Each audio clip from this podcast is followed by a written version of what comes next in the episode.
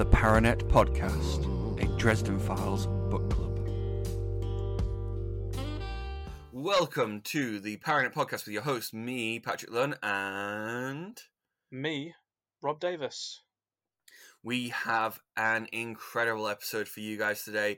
We're going to be tackling deaths in the Dresden Files, spoiler free, as well as um, Blood Rites chapters 9, 10, 11, and 12. Yeah, baby, yeah.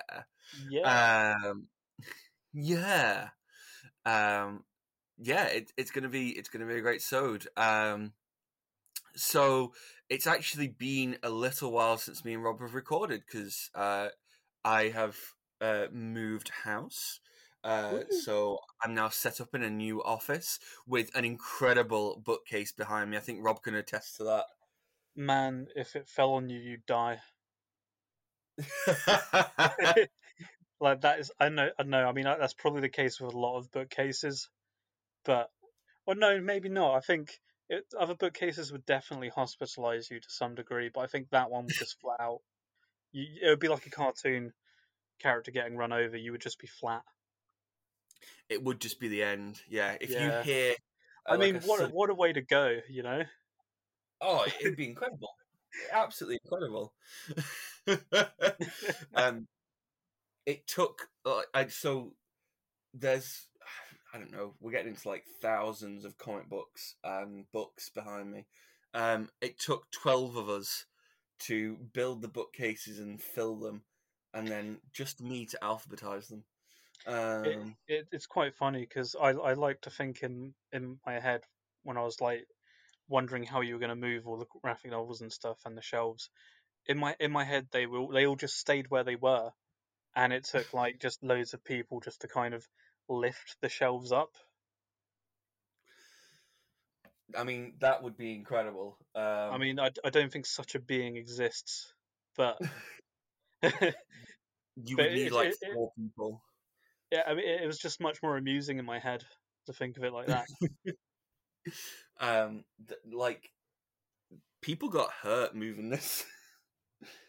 I'm Um, not surprised. yeah even i even i was achy afterwards.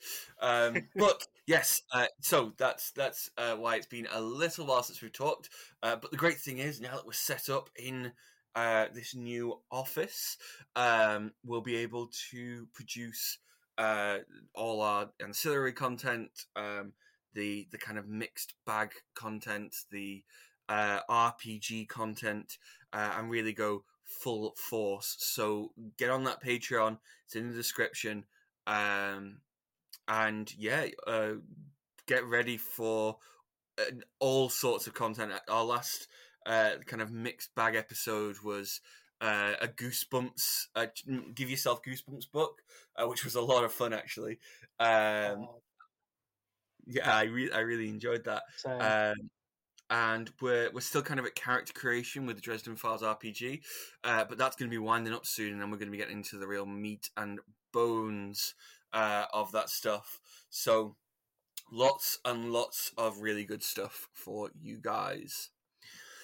Okay, uh, let's crack on with para networking. So, uh, today's para networking, um, I, I I feel is uh, a topic that we've stayed away from out of fear of spoilers. Uh, but it's it's character death in the Dresden Files, uh, which it can be a really really tough one.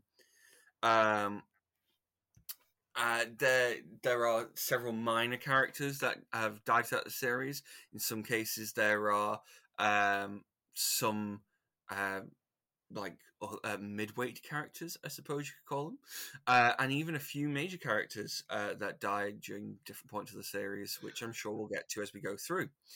Um, so, without giving any spoilers, with the entire cast of characters at our disposal, no matter whether we know if they die or not, um, the question today is which characters would we kill off if we had to kill a character off, and how would we like to see them go out? Um, Robb, do you have do you have one to start with here? Um, yes and no. Yes, actually, there is no no. What am I saying? Yes, yes, I do. And that death that I want is Thomas. And there's no real reason behind it. I just feel it would be a. I don't know. It, it would just shake things up in the world of Dresden a bit more. Okay, okay. Um, so Thomas Wraith. Um, so how do you see him going out? Um, I mean, th- this this kind of goes back to a fan theory we had for peace talks and battleground. I think, and Yeah. if it, if it wasn't like a bit of a speculative idea, then it's it's definitely a conversation I had with myself. Um, and it was kind of like you said no spoilers. Um, I, I guess with Thomas's situation in It's recent just yeah, books, just loose. yeah, like in, in recent books, there was I can't even remember which book it was. Um, book eleven maybe. Like he's a bit more on edge, I suppose. Yeah. Yeah. Um, and I always kind of assumed that it, it was kind of building up to him having to go anyway. Um, but I, I guess if he had to, I, I would have assumed that it would be a kind of like something bad would happen, and it would be a case of Dresden having to be like, I got a, you know, of mice and men him in the forest or the woods. Um, and and he doesn't he doesn't quite get round to doing it- doing that, but like Thomas ends up kind of redeeming redeeming himself by like saving like an orphanage or something. Um, and yeah, he gets like a bit of a hero's death. But I mean, uh, after saying the of mice and men death, I think that would be a good Jesus. Don't want to say it'd be a good death for Thomas, but I think that would be an interesting, unexpected turn as well. yeah, I mean, um, More tragic, I suppose. he we learn later in in uh, blood rites um that he about his battle with his vampirism um and i can see him and harry having a conversation at some point around the kind of if he ever lost that battle um maybe he needs to be put down Hmm. uh, or something like that, which would be interesting. Um, so, uh, uh, so uh, that's uh, that, that's a great choice, I think, and would definitely have massive implications for Dresden.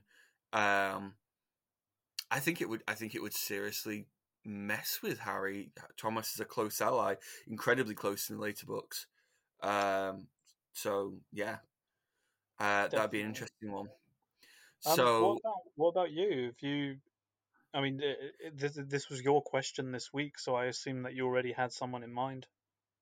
I did, um, and it, I think I think Thomas is would be a massive one, and this is kind of the other massive one that you could have, uh, which is Ebenezer. Yeah, I was initially going to pick him, but I didn't really have any good reason other than he's old. Something that I always think about um, in Game of Thrones, uh, something that I, I kind of felt like uh, on rewatching it, particularly, you could you could sort of tell who would be next to go by who was the one that was keeping the most order to things and was protecting the other characters from change. Um, it's pre- like some of the big ones were like uh, when uh, Robert Baratheon went. Like Rob Robert Baratheon had to go to then continue uh, to start the chaos. Um, Tywin Lannister's another one. He was keeping things very controlled within the Lannister household, so he had to go. Uh, Joffrey, to some degree, was creating a status quo, so he had to go. Same with Robb Stark. Um, Ebenezer is Harry's safety net, Mm, particularly with the White Council. definitely. Um, like, don't get me wrong, like Listens to Wind, uh, Martha Liberty, those they're they're allies to Harry, but they're they are primarily allies to Ebenezer, which makes them allies to Harry. Um, I don't really see Harry ever going to listens to Wind and saying like defy the council for me. Um, yeah, but Ebenezer, uh, is Harry's protection, and particularly where we are recently in the series, it, it's just becoming like clearer and clearer that um, if Ebenezer was gone, Harry would be in mountains of trouble, so much trouble. Uh, um, the White Council would be on him like a shot, um, and I really think, uh, yeah, Ebenezer going out would make a lot of sense. As for how he would go out, um, I mean, man, it's gotta be a big, it's gotta be a big fight. Um, that being said, there is also something to like a, almost like an Obi Wan peaceful death. Yeah, I mean, there's. uh, I mean, interestingly, we, we, we I mentioned um how the last couple of books in this series it felt like it was building up to maybe Thomas's death. You could arguably say the same with Ebenezer. I certainly felt like it was possible at the end of peace talks. especially like you've got the outsiders he's got the black stuff which it, it kind of describes it taking his toll on him whenever he uses it and all that kind of stuff Yeah. I I don't know. Um, I think I think you you could go the you could go the whole way of like he protects Harry or gives Harry a chance or something like that. Um, you could go a direction where like he gives the black staff over to Harry, and that means that he's not got enough power to draw upon to defend himself Hmm. um, and could do something with that. You could also just go with he is an older man and he overexerts himself and just Yeah. doesn't know his own limits. Um, something like that. Um, we kind of had a. You could do something similar to what happened with Shiro, where he knows he's on the clock, sort of thing. Hmm. Um, so that'd be interesting. Um, can't really get into why, but it would also be interesting if there was some sort of link between him dying to create more of a connection to Harry's mum. that would be interesting Yeah, because I could I could see him making that trade. Ooh. Um, but there you go. Uh, the other one that I thought, uh, if you really wanted to show someone was a horrendous, horrendous villain, um, kill Billy the Werewolf. yeah like i i was gonna pick him as one of my choices but i feel that would be like killing a small child it's just not on I think, it, it, like, I could see them doing that with like Marcone or someone that they're building up. yeah Um,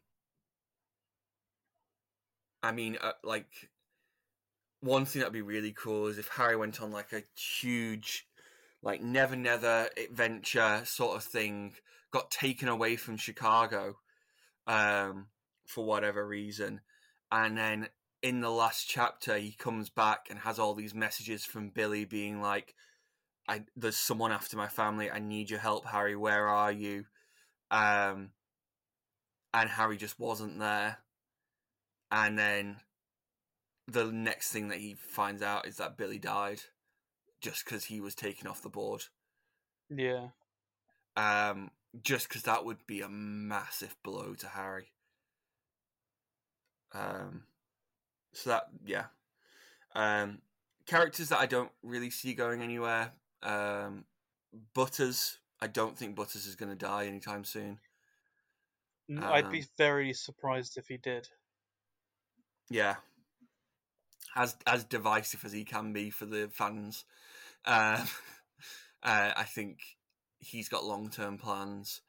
Um, I could see Bob the Skull going, maybe, but Yeah, I I, mean, like is. He's played a smaller role lately as well, so yeah, Um, but then I, I feel like if Bob was going to go, he'd have gone in Ghost Story Hmm. because that was kind of his last. That was the one where he was the most at the forefront. I felt. Yeah, definitely there. Um, I, you you can't kill Michael. No, that'd again be like hurting a small animal. Yeah.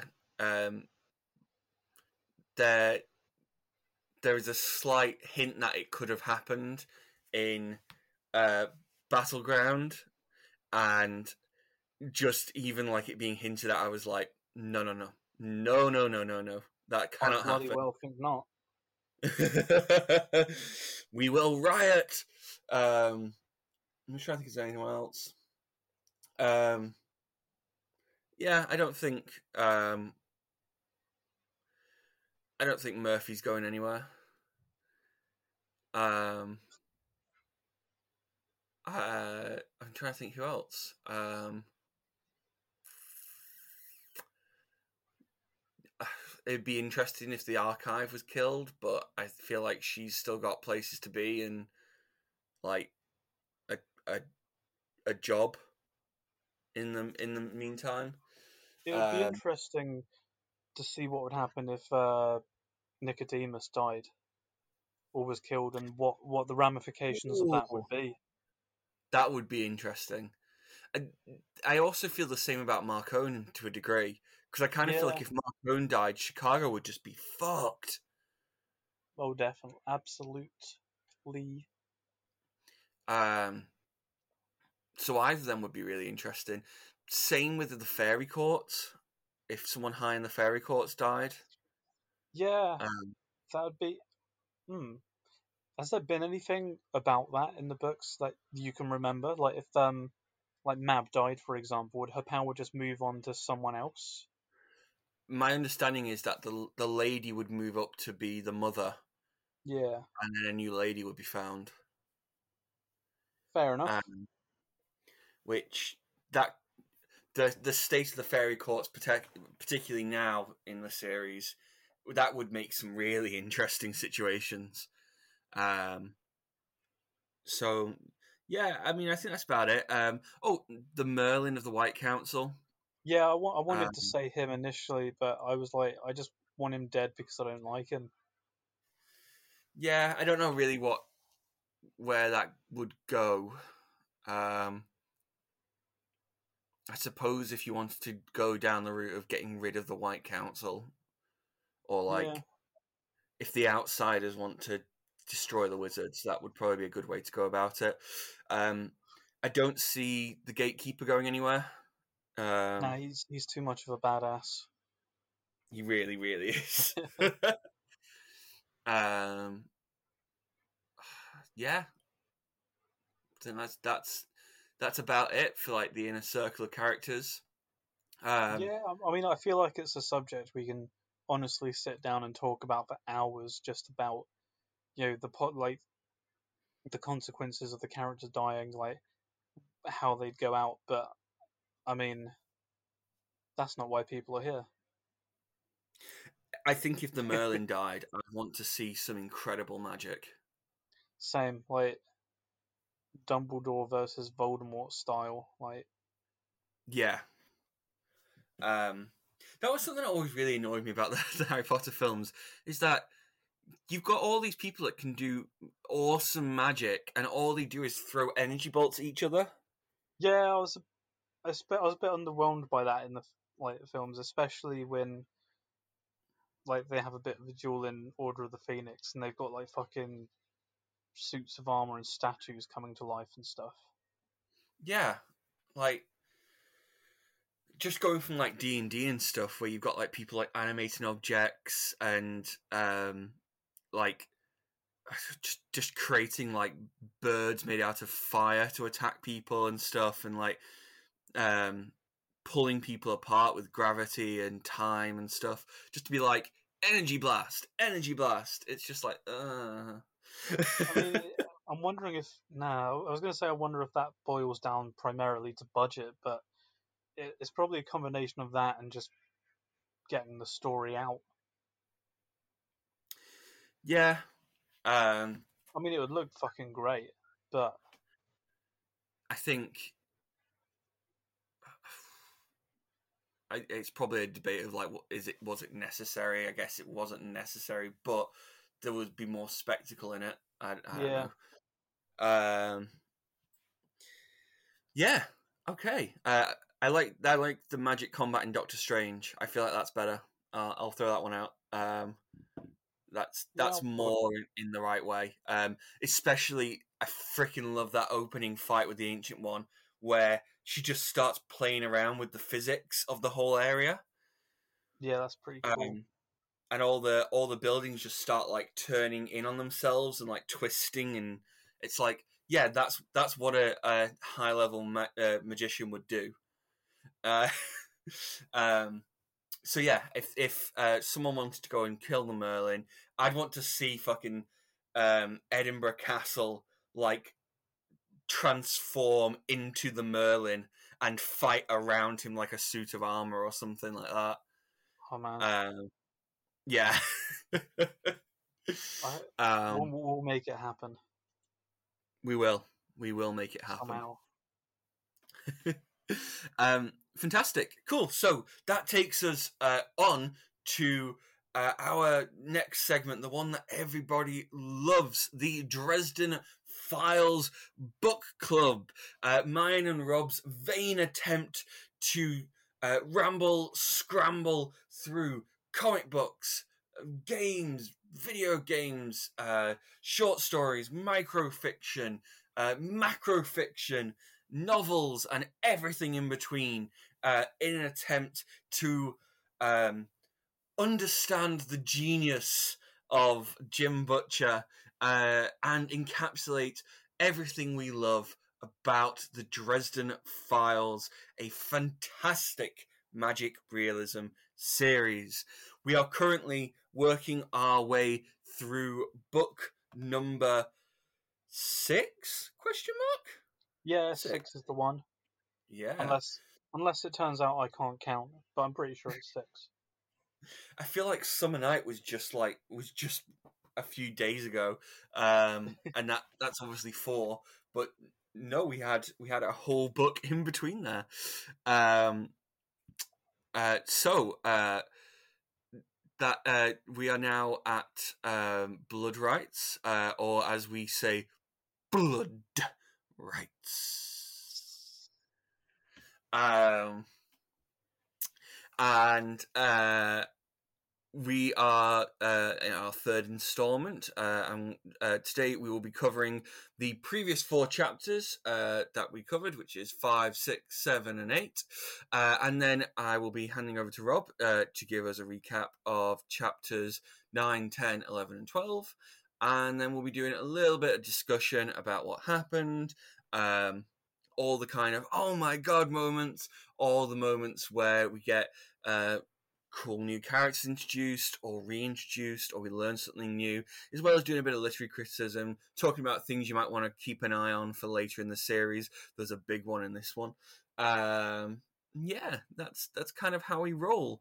Uh, so, without further ado, last time on the Dresden Files. Um, Harry, uh, after visiting uh, what was ostensibly a, uh, a a porn party, I guess. Um, yeah, that's a good way of- of describing it. yeah, of actors and actresses, uh, returns to his apartment uh, and checks in with his favourite spirit of intellect, Bob the Skull. Harry sends Bob out with Mister to look for the Black Court who tried to get the jump on him, so that Harry can go on the offensive for once. He also makes a makeshift bed for the new puppy that he found at the start of the story. Bob drops a pile of exposition on the White Court, as well as Arturo Genosa, who Bob sees as a sort of visionary in the skin flick industry. um, Harry learns a bit more about how they feed, uh, the mechanics of the White Court. Um, he learns that um, anyone that the White Court kind of gets close to uh, or, or romantically uh, involved with, they are eventually going to feed and kill those people, uh, driving them mad uh, as their life essence essentially is sapped away. That takes us to chapter six. Uh, Harry bonds with the puppy. Uh, meanwhile, he plans to make a move against the Black Court. He makes two calls, puts the puppy in his pocket, and heads out. Uh, he first goes to a martial arts dojo, and we catch up with Karen Murphy, who is f- sparring with some of Chicago's finest. She's actually fighting with uh, a new uh, young uh, male cop on the force who's like, I ain't taking no orders from no woman. Um, and she's like, all right, you pick whichever one of the cops you want on your side. I'll take both of you on and put you down in the dirt. And she does with ease, with absolute ease. Um, Harry asks for her help taking down Mavra and the Black Court uh, that are in town. Uh, being a big fan of justice, uh, she agrees. We also hear that Murph has a family reunion coming up. Uh, in Summer Knight, we found out that her first husband passed away. Uh, and she also has a second ex-husband uh, that we don't really know much about. Uh, but basically, we get the vibe that family reunions aren't a great time for Murph, uh, and she's not wanting to attend whatsoever. Uh, Harry leaves his uh, puppy uh, with Murphy and heads off to the movie set. That takes to chapter seven. At the movie set, Harry meets the easygoing Jake and the local meathead Chad, Bobby, who squares up to Harry. Um, it's quite funny actually. Uh, Harry says that he's a stunt double, um, and Bobby unfortunately has had some problems performing on set, and so in those cases in the industry they use a stunt double um, who performs on behalf of the actor. And Bobby's like, "Hey, you're taking my job?" Um, and Harry's like, "No, no, no, no, no, no, no," and, and Bobby's like, "It was one time, man, one time." Um, uh, luckily, Jake, uh, the easygoing uh, kind of actor, uh, diffuses the situation, calms everyone right down. Uh, they then enter the building. Harry meets up with Joan Dallas, who admits uh, to doing all the real work as a producer, etc. She basically says, like, you're going to be following me. Um, just kind of uh, pitch in where you can. Um, she also warns Harry about the star of the film, Trixie Dixon, Arturo's third ex wife. Harry then senses some bad mojo messing with my mojo. Um, My a very powerful. My mojo! I've lost my mojo! Um, a very powerful entropy curse. Harry rushes to the dressing rooms as a woman starts to scream. That takes us to chapter 8. Entering the dressing room, Harry finds two people lying in a pool of blood and water with a live current running through it.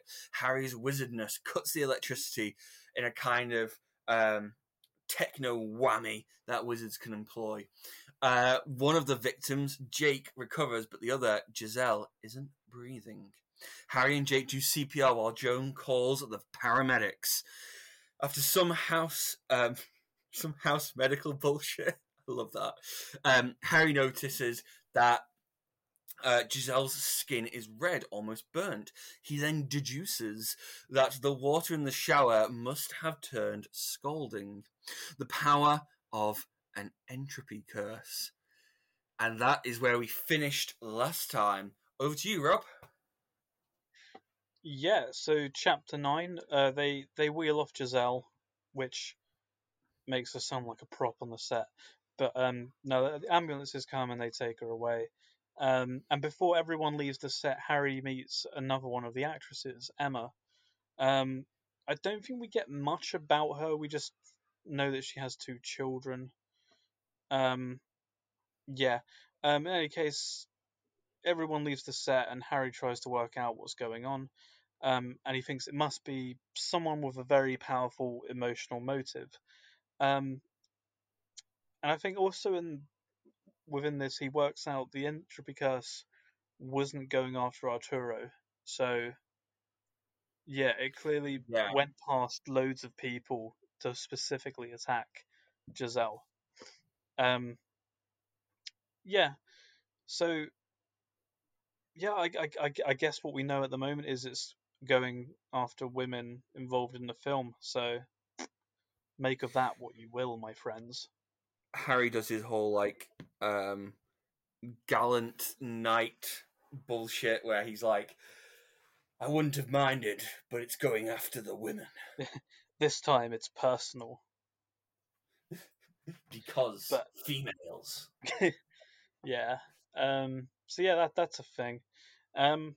Yeah, he he goes back or makes his way back to his office.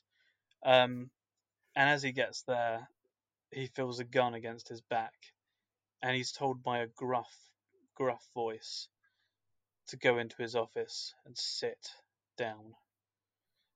Yeah. Chapter 10.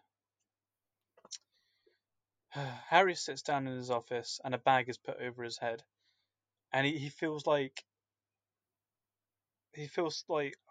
I can't remember what it's called. Like it's it's similar to the whole magic circle thing, where the idea is it's like it's preventing him from using his magic. Um, Yeah. I cannot for the life of me remember what he referred to it as. Fucking magic circle. What's wrong with me? Um, sorry. He- Um, he just feels like a, a well, it's not so much a gathering of power as like a leaving of power. I think. Yeah, yeah. I mean, I mean, the point of it is that he can't use any of his magic, which is fair enough. Um, and yeah, when when the bag's removed, he is face to face with none other than Kincaid, Jared Mm. Kincaid. Ba-da-ba. Um, yeah, Kincaid makes it very clear that he doesn't trust Harry, i- um, but is happy to, you know, do whatever weird ass job that he was called him for, I guess. Um, Yeah, he's basically like, if you can pay my fee, then it's it's fine. yeah, and I mean, Harry gives him the rundown like the Black Court's in town. Um, he wants to go against Mavra and try and take out as many of them as possible. Um, yeah, Kincaid has he has a few conditions. Um, I don't think we've written them down because I can't remember what they are, which is helpful. He he kind of asks Dresden like, "Are you okay with the fact that like you don't really seem to be able to trust me?"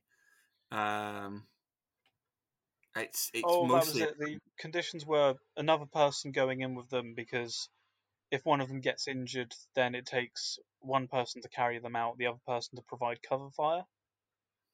yeah, I, I do like that. That's very it's a very Kincaid thing to say. Yeah, that was Uh, very sensible. So good on him. Yeah. Um. Yeah, and there's, I mean, there, there's an interesting conversation around this as well, where Harry's trying to work out what Kincaid is because he doesn't believe that he's human, and I found this very because he uses the example of the Red Court attack in the previous book, where like Yeah. Kincaid's basically John Wicking the shit out of everything. Um, and the the, the interesting line that well, I found really, I don't know, not not funny but humorous, I guess, is uh, oh, you, you know, you, you you like opened fire and everything and didn't miss once, and Kincaid's retort to this is like, oh, why why would someone fire a gun if they're gonna miss? Um, yeah, yeah, but I mean, in, in any case, Kincaid is protesting that he is just a good old fashioned human. his final line on it is, "I'm as human as you are, Dresden," which Yeah, I, I, feel like that's a cheeky wink as well, isn't it? yeah. And if it's not, then I don't know what it is. do you have any speculation? Uh, we'll we'll get to it actually. It, Yeah, keep going, get, keep going. get to it later on. But um, yeah, I think I, he he agrees to work with him, and kind of states that if Harry can't pay him his uh sum, salary, Mhm. whatever you want to call it, then he'll kill Harry. Um, and then another interesting conversation comes off the back of that actually, which is Harry being like, "Oh well, if you kill me, you realise that I have a death curse, which will probably kill you in the process." And Kincaid's like, "Oh, I know how to take out wizards. It's from a distance." He definitely makes it sound like he's done it before. Yeah, I'm. I would be very interested to know if he has. To be fair, Yeah. Um, and yeah, that, that's kind of the end of that chapter. It was, I don't. It's, it's pretty fucking cool to be honest. Partly because I, I, I don't know if it was because we we know that he made some phone calls earlier on in the book, and I can't remember if it was specified he was calling Kincaid. Yeah, he's calling Kincaid and one other person who we get That into was it. later. Yeah, I couldn't remember if the book said that or if it was just me knowing already who it was. Mm.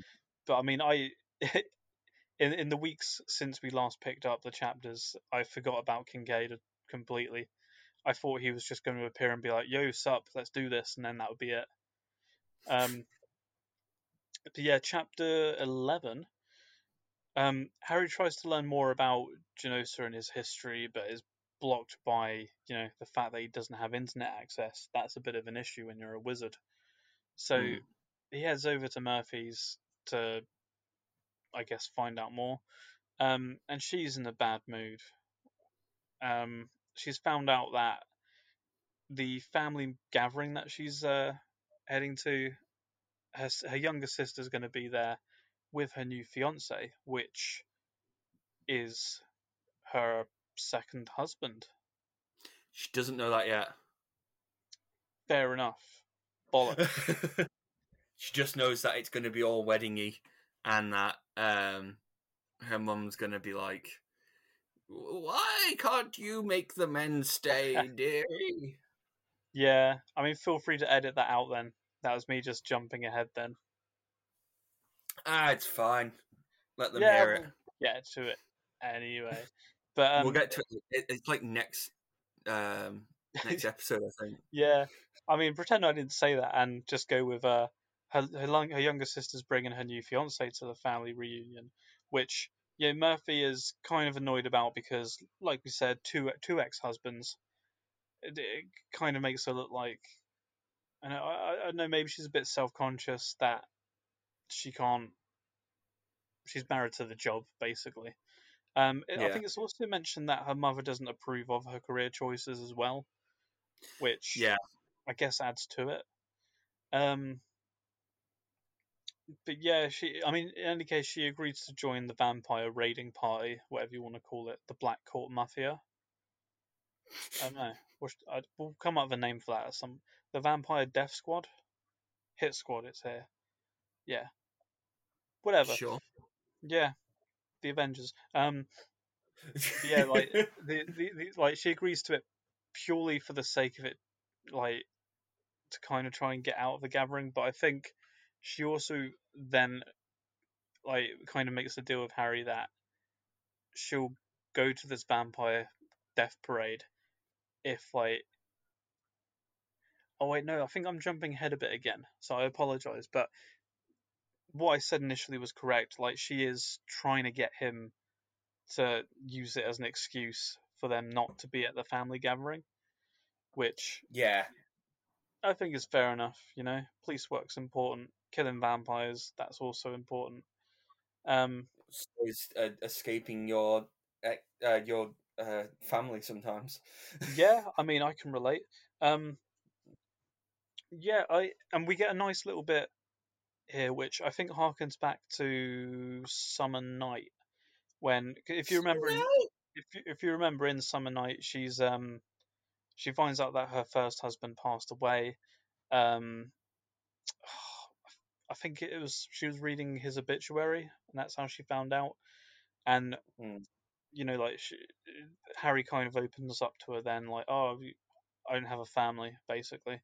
Um, the person who adopted me tried to kill me, blah blah blah. My first girlfriend tried to kill me, yada yada." And it's it's kind of reminiscent of that, where he kind of gives this little speech of, "Oh, you know, I, I don't know what it's like to have a family. Um, my you know my dad died of an aneurysm when I was a kid. Um, my mum I can barely remember what she looks like or her voice and all this kind of stuff. And it kind of eh, softens Murphy up a bit, or I guess guilts her because you know she doesn't appreciate that she has a family still. Yeah, when, when I first heard it, I was like, "Oh, okay, that's kind of sweet." And then the more I thought about it, I was like, "It's kind of a guilt trap, really." it's like, Yeah, I mean, like, fair I enough. It's like do that these days. it's like one of those things, isn't it, where it's like um, all examples have just left my head there. But I mean, you're right. It is it is guilting her into it, and fair enough. Like you're complaining about your family to some guy who you know, like like we said, was adopted by a total maniac. Both his parents are dead, and that's that's basically it. The closest thing he has to a family that he's aware of at this point is probably his cat. So yeah, I think if you're going to bitch about your family, you you you you're going to the wrong person. You know. It, it it is like talking to someone who's like lost a limb and just being like, "Man, I've got the worst cramp." Yeah, yeah, exactly that. That is a good example. Um, yeah, we we then roll into chapter twelve, and we return back to the porn set where Harry meets um, Inari. Am I pronouncing that correctly? Yeah, that's how James Marsters pronounced it, and therefore, yeah, is the way that it should be pronounced. and she she she's working a similar job to Harry. Like, uh, she's like the associate producer assistant, production assistant. Sorry. Um, she's like one step down from him. Yeah, I couldn't remember which way round it was. I just I know that she was in a similar role, and that's mm. basically all I remembered. Um, yeah, she takes him to a to a can't even say his name now, Arturo Genosa, um, and he kind of starts questioning Harry. Whom Harry que- no Harry questions him. Sorry, I'm very tired. Um, okay. and they they have a bit of a chin wag, and yeah, and we find out that Arturo needs to finish this film within the next uh, 48 hours. Otherwise, you know, his company goes bust and all that kind of thing. And yeah, he's trying to break away from the industry uh, and all this kind of stuff. And then they're interrupted by the arrival of none other than Trixie Vixen, Arturo's most recent ex wife. And she's also not a very nice woman. And she, she she is followed in by um, another replace like a replacement actress and Inari's older sister, uh, Lara Romany, I think she was introduced as, and yeah. and I think Harry instantly like goes a bit horny about it and kind of deduces from that that she's a bit of a suc she must be a succubus like similar to Thomas Raith probably a white court vampire and probably a Raith herself. Um yeah and that I think that's where we wrap up these chapters which I quite enjoyed like it felt like um the previous four chapters it started to ramp up a bit you know the the entropy curse the uh hospitalization of Giselle and yeah, I feel like this is kind of typical Dresden fanfare at this point, where he's got to do some actual legwork. Yeah, it's like stuff coming together. Um, that this is a part that I really enjoy in a lot of Dresden Files, and and it sort of leaves the series towards the most recent books, where it's like the slice of life kind of stuff, mm. I hmm. guess. Um, but uh, it's it's really cool. Uh, there's lots of like fun characters. Jim is great at creating some like fun background characters. Um, like I really enjoy um the the porn crew. Are really yeah. fun. They're more um, fun than I expected them to be. Like, I mean, when I first read this, I don't know what I expected. I think just because they're, I think I expected all of them to be like Bobby. Yeah. Just like hotheads, I guess. Yeah, hot headed, arrogant, and all that kind of stuff. Yeah, and most of them are, are, a lot more like down to earth, I guess. And then you've got Trixie Vixen, who is not uh, in the slightest.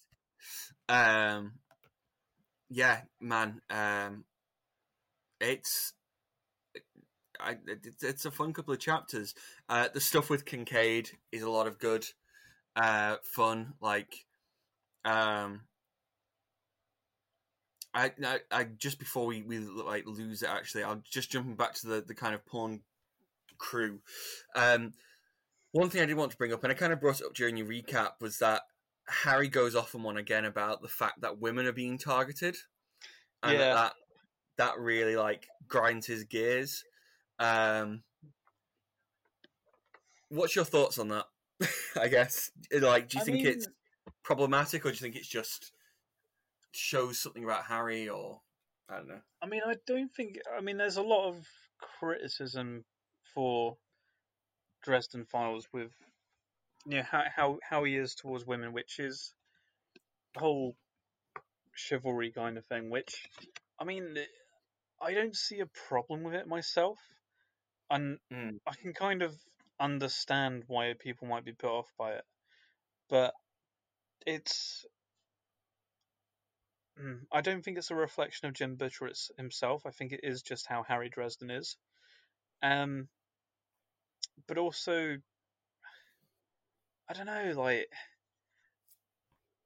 I think it is a bit over the top. Like, I think in situations like this where where he's like, oh, because he's targeting women, it now makes it my problem. Like, Yeah. I think that is. I, I wouldn't.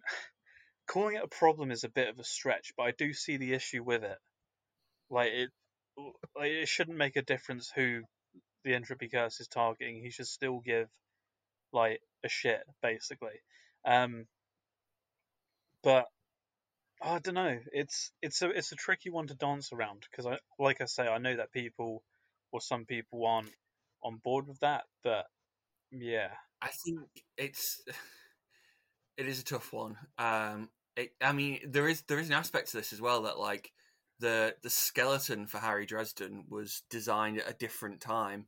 yeah, Um, uh, I mean, the '90s was a different time to now, um, but um, I think the um, I think it was designed to be a character flaw of Harry. yeah. I mean, i- if if you look at um just hard boiled detectives anyway, and like crime fiction fifty years ago and stuff like that, like noir films, noir fiction, all that stuff. That is kind of what the hard boiled detective is about. It's always like, uh, you know, like, and my, I my fee is normally my fee is normally like two grand an hour, but for a pretty face like yours, I'll do it for free. And it, Yeah. it's it's it's kind of that trope, I suppose. And I I think it was kind of more of a modernization of that, where he's still got those kind of values of the hard-boiled detective from like the 1930s kind of thing. But the difference here is that, I mean, especially later in the series as well, like he'll, something will happen to Murphy, like she'll she'll stub her toe on the bed frame, and he'll be like, "It's time to take this bed frame downtown," and and she's like, "Shut up, I can deal with it myself." Yeah, and and Um, you do also see in in later books more and more Harry respecting that women can do yeah, can handle themselves. and I, I think that's kind of where, because I think if you if you come into the series reading um Storm Front, you're just gonna think, ugh, please, and you'll think the same Yeah. thing with maybe like book two and book three with that attitude. But I think, especially on a reread, when you know where the series is going, you know how he develops as a character, how things change, and all that kind of stuff. You kind of, I know, I I mean, I can't even remember if it bothered me the first time round, but like I say, now I view it as a kind of it is that kind of harkening back to detectives of the past. Um, yeah, I I think there's, there's also like a bit of psychology in that Harry has not really had many role models in his life. yeah, Um, and and hasn't really known that many women. Um, no, but I mean, he, he's it. familiar with pop culture as well. Like he references Star Wars, Lord of the Rings, other stuff, and I think again it's kind of similar to that, where it's like. I know you, you've seen these characters and how they act towards women, so that's how you should act towards women, I guess. Um, Yeah. And also, if you think that he was taken in by Ebenezer after Justin DuMorne, who's what like a hundred and something years old, can't, uh, maybe older, I can't remember. But yeah, I think Ebenezer's like 120 or something. yeah, I mean, you take that into consideration as well. Like, you, you think of the era that uh, Ebenezer would have been born in. He's not exactly going to be, I don't know. Mr. Progressive. Yeah, like he's gonna be that kind of old timey like you know, you must respect women, and if someone, if you see a woman get slapped in the street, you beat the shit out of like whoever just slapped them. It's going to be that kind of, you know, women are fragile objects, I suppose, kind of Yeah. mindset. which is something that has only really changed in the last uh, like 30, 40 Yeah, and years. I mean, it, it, to, to Jim Butcher's credit, it, Harry Dresden does get called out on it a lot. So He really does. So it's not like the whole universe is is chauvinistic. yeah, I mean, I feel really it's a, it's a character trait that it worked in Storm Front for the sake of the story. Like the the woman calls him up and is like, "Oh, this," and he's like, "Oh, because you're a woman, yeah, sure." Um, you know, he, he kind of takes it upon himself to solve this case because the woman's upset and all that kind of thing. Woman's in trouble. Mhm. Um, but I, f- I feel like I know there, there probably would have been other ways of dealing with that for the sake of the story and plot that didn't need that trope. But again, you you think genre and all that kind of stuff, blah blah blah. Whereas I feel if if you jumped into the story with the client being a male character or any of the characters from any of the other books, then that there probably wouldn't have been a need for that character trait. Yeah. No, definitely. Uh, so I, I, I think that pretty much sums it up. To be honest, um, it, it. Don't get me wrong. It is a viable criticism of the work. Yeah. Um, but I, I kind of think that there is there is more nuance to it, and Jim has put more nuance into it than just Dresden is sexist. Yeah, definitely.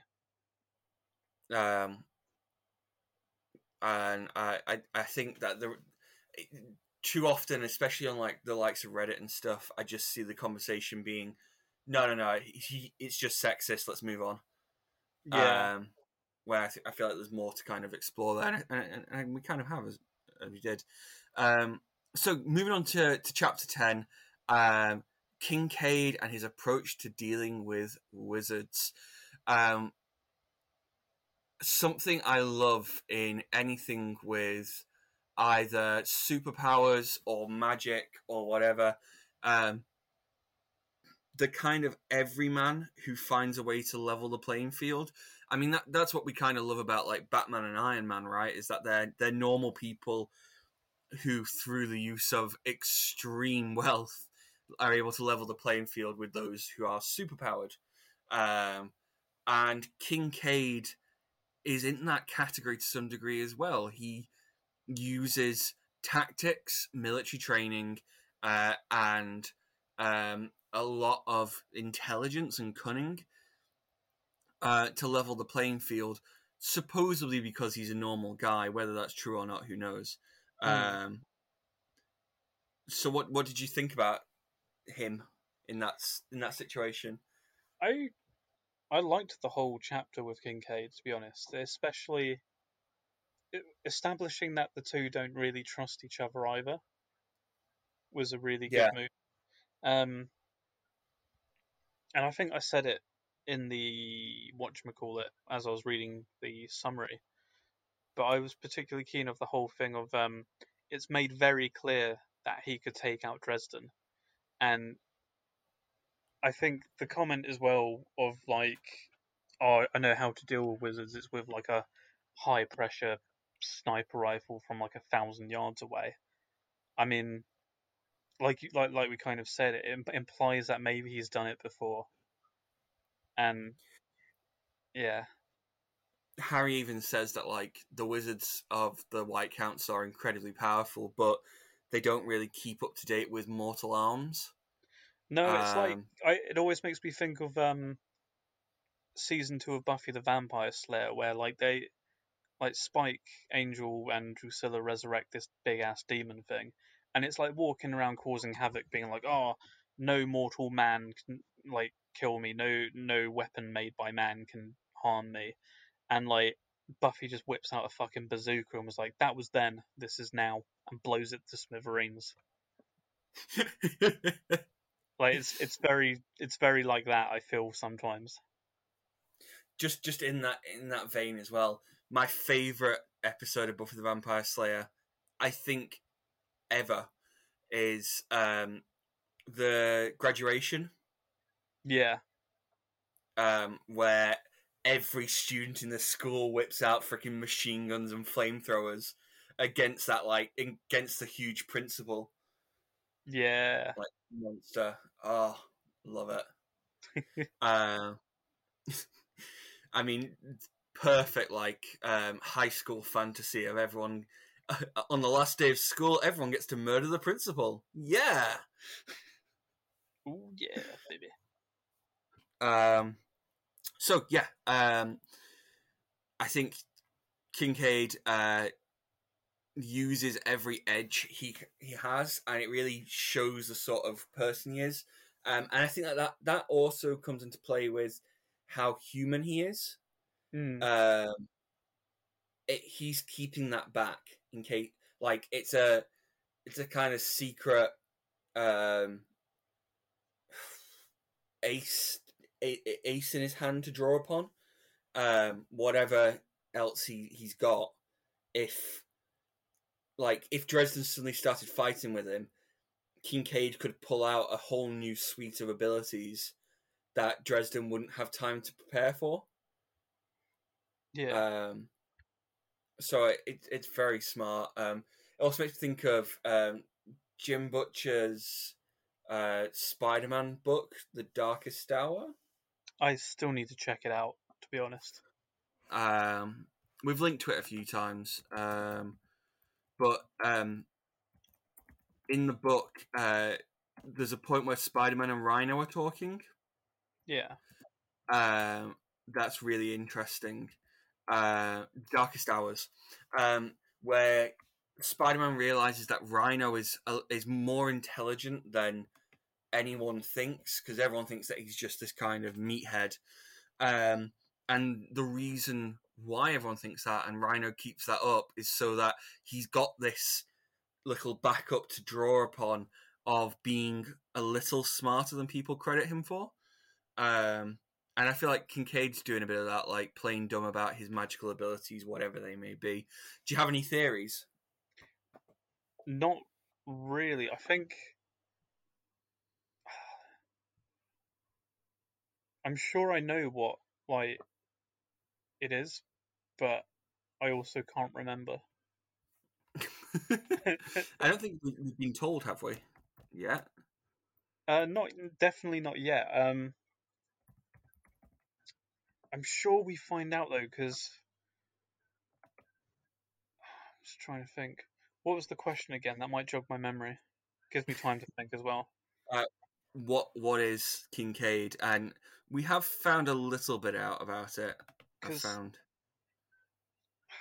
I'm trying to. I'm. I can't. I'm sure it is this book, but we do find out. Like we find out who the third person is. Harry called, and when they meet Kincaid, I'm sure he kicks. He, they. They're not a he. Uh, they. They kick off, being like, "Oh, they're uh, something." So I think. I think I know, but it might be bullshit. I might have just Uh, imagined the entire scenario, but I want to say it like similar to um Goodman Grey in future books, where he's like half something. Like it's a similar thing to that, but not yeah. quite. From just a quick Google, um, it's kind of alluded to that he's he's a half something, and we'll we'll get into that. But I remember at the time of uh, the first time I read this, I thought he might be a Denarian. Um, yeah, like one of the ones playing a bit more tactically, but still a Denarian, um, which would have also been interesting, I suppose. Um, but I'm glad that it, it's actually something else because he's another quite prominent character in the series. yeah. Um, so it's a good way to get another type of person involved. Um, cool. So uh, moving along, we've only got a couple of little points left to cover. Uh, so I just loved, for the first time, really, we see Harry coming up against the internet as a major problem. Uh, in this book. Uh, he's trying to learn more about Genosa, and he can't find anything out because everything's online. And of course, wizards don't deal well with technology. Um, so I'm glad that Jim acknowledges it.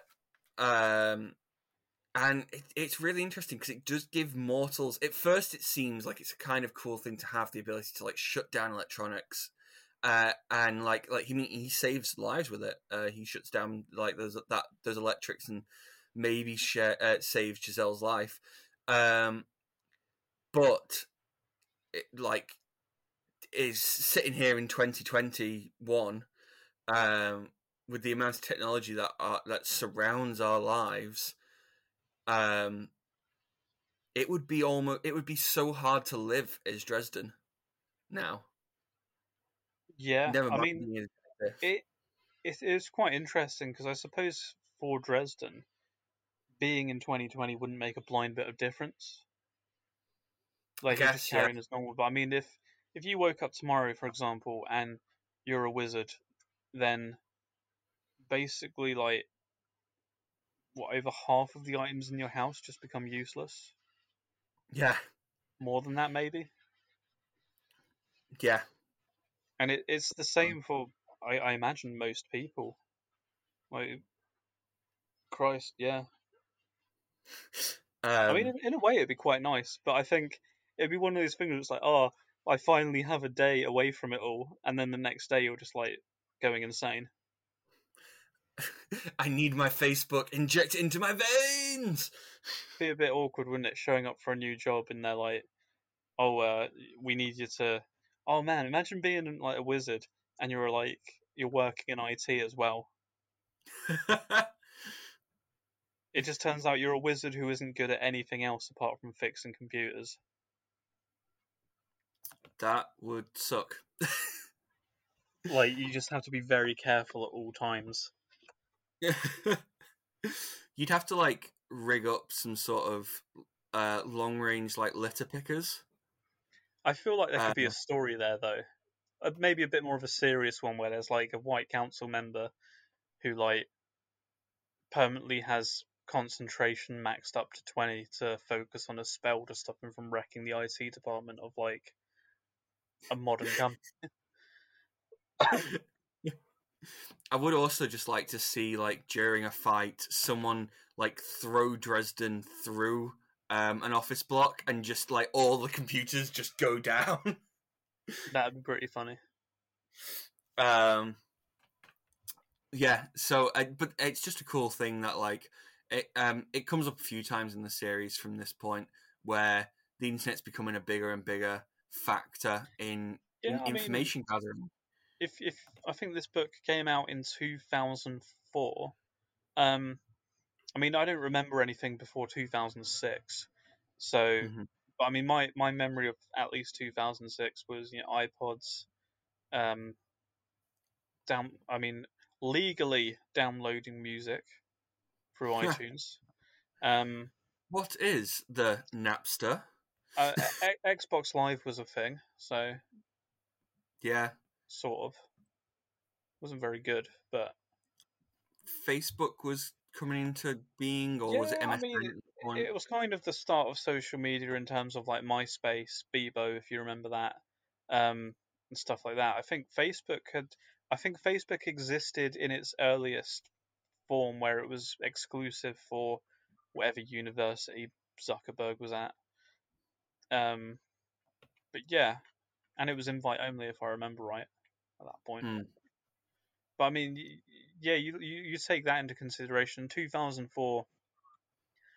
I mean, 2004 probably still had iPods, but I mean, even outside of stuff like internet, you've got like microwaves and yeah, all all the other TV sets and shit like that. Um, Uh, like the big, equipment.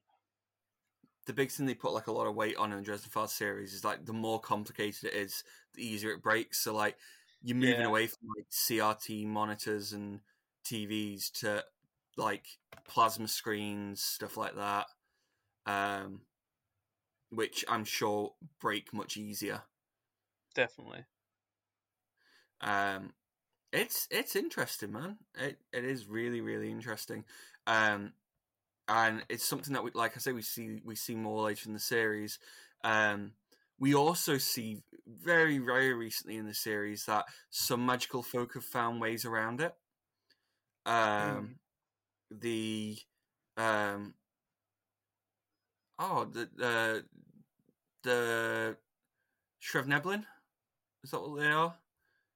Uh, the, Um, the dwarves, but they're not called dwarves. Oh, I know, I know who you mean. Yeah, Svartel, uh, Svartels. that's the one. Thank you. Yeah, uh, the. Svartels have found, have found a way to insulate against magic in technology, and they, they've created things like air conditioning units and stuff. Um, so, like, it is something that, like, magic.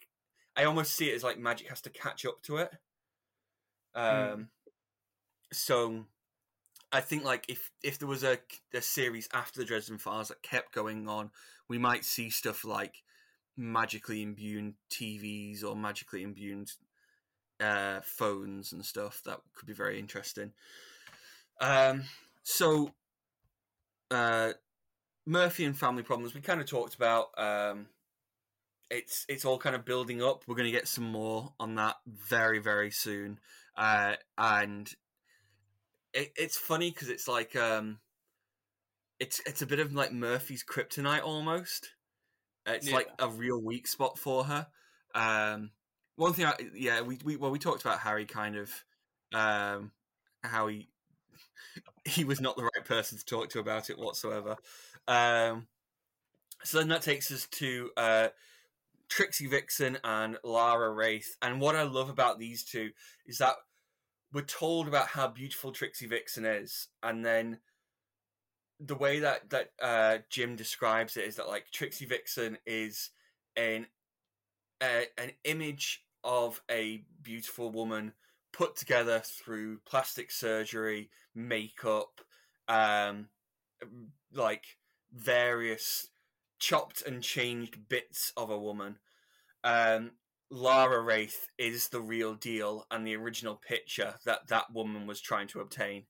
Hmm. Um, and um, I get that. Like, um, there, there's like a difference between like fake beauty and real beauty. Um, it's um, it's I, I like the way that like Jim has a really good handle on how people in different social circles deal with like power dynamics. Um, there's a like you you get immediately Trixie feels threatened by Lara. She hates her. Uh, like normally Trixie would be top of the totem pole and is forced down with Lara being around. Um, it's a great introduction for Lara because she just comes in very like, yeah, like what's her problem? Um, which is uh, it's that whole like cool grace sort of deal. Um, like she doesn't need to try to be on top; she just is.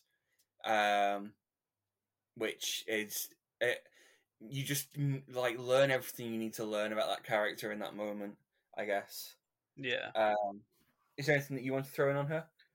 Um, not really. Like, um, as far as both both for Trixie and Lara Raith, um, I don't really have much to say at the moment. Fair enough. Um, if you were going to cast them, Oh, I I feel like Margot Robbie would do a really good Trixie. I mean, yeah, Tri- Trixie was the one that I would have more trouble with. I had a really good one for Lara Raith fairly recently, but now I can't remember who it is. Someone like, I mean, she might be a bit old for it now, but she'd also make a really good Mab now that I think about it. Um, Eva Green. Yeah, Eva Green would be a good pick. Um, have you seen House? Yeah. Laurie? Uh, thirteen. In House. Oh yeah, I can't remember the actress's name. Olivia something. Yeah. Um, I'm gonna find out who that is so that our our friends um and listeners can know. Olivia Um, Wilde. I think. Yes, Olivia Wilde. Um, I always kind of picture her as Lara uh, in my head. Fair enough. Um, but there are there's a lot of um, Hollywood is never short of attractive females. No, it is not. um, so I'm sure that they could find um, many many good actresses for both roles. Um, I like yeah, man. Like um, I, I I don't mind that in any sort of uh, derogatory way either. I'm just saying that there, there's a lot of if attractiveness is, is the main quality that they're looking for, there are a lot of actresses that could fill that bill. I think what you Mm. would need with Trixie Vixen is you want someone who can act quite superficial, which Yeah. that's why my my immediate thought was Margot Robbie for that. Um, just because like um, uh, a long time ago in Hollywood, uh, particularly she was really good in that uh, with that sort of uh, like way of acting. Wolf of Wall Street again, she was quite good at being like quite superficial. Yeah. Um, and then um, when it comes to Lara, you just need someone who is a kind of alpha woman, I guess.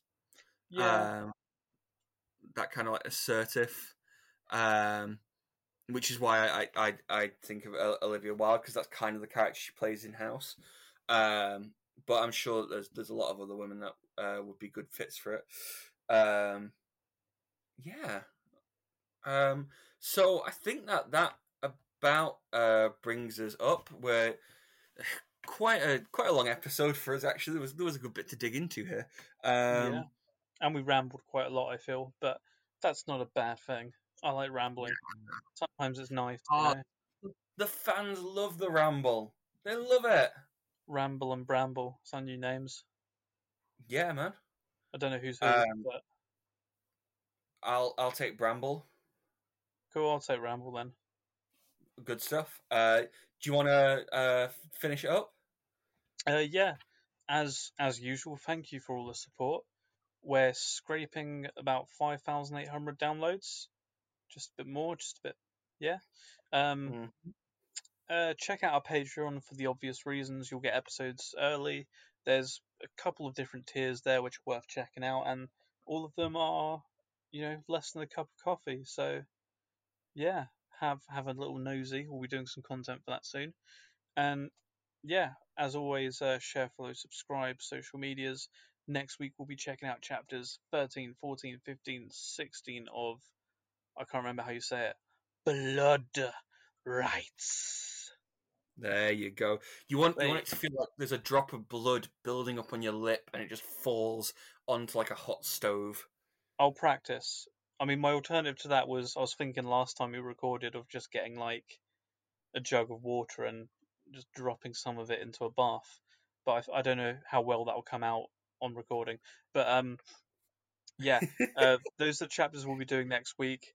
And yeah, thank you so much. You've been listening to the Paranet podcast with your hosts, me, Robb Davis, and Bramble. oh shit, yeah. You've been listening. To the, you've been listening to the Paranet podcast with Ramble and Bramble. We'll see you next time. Bye.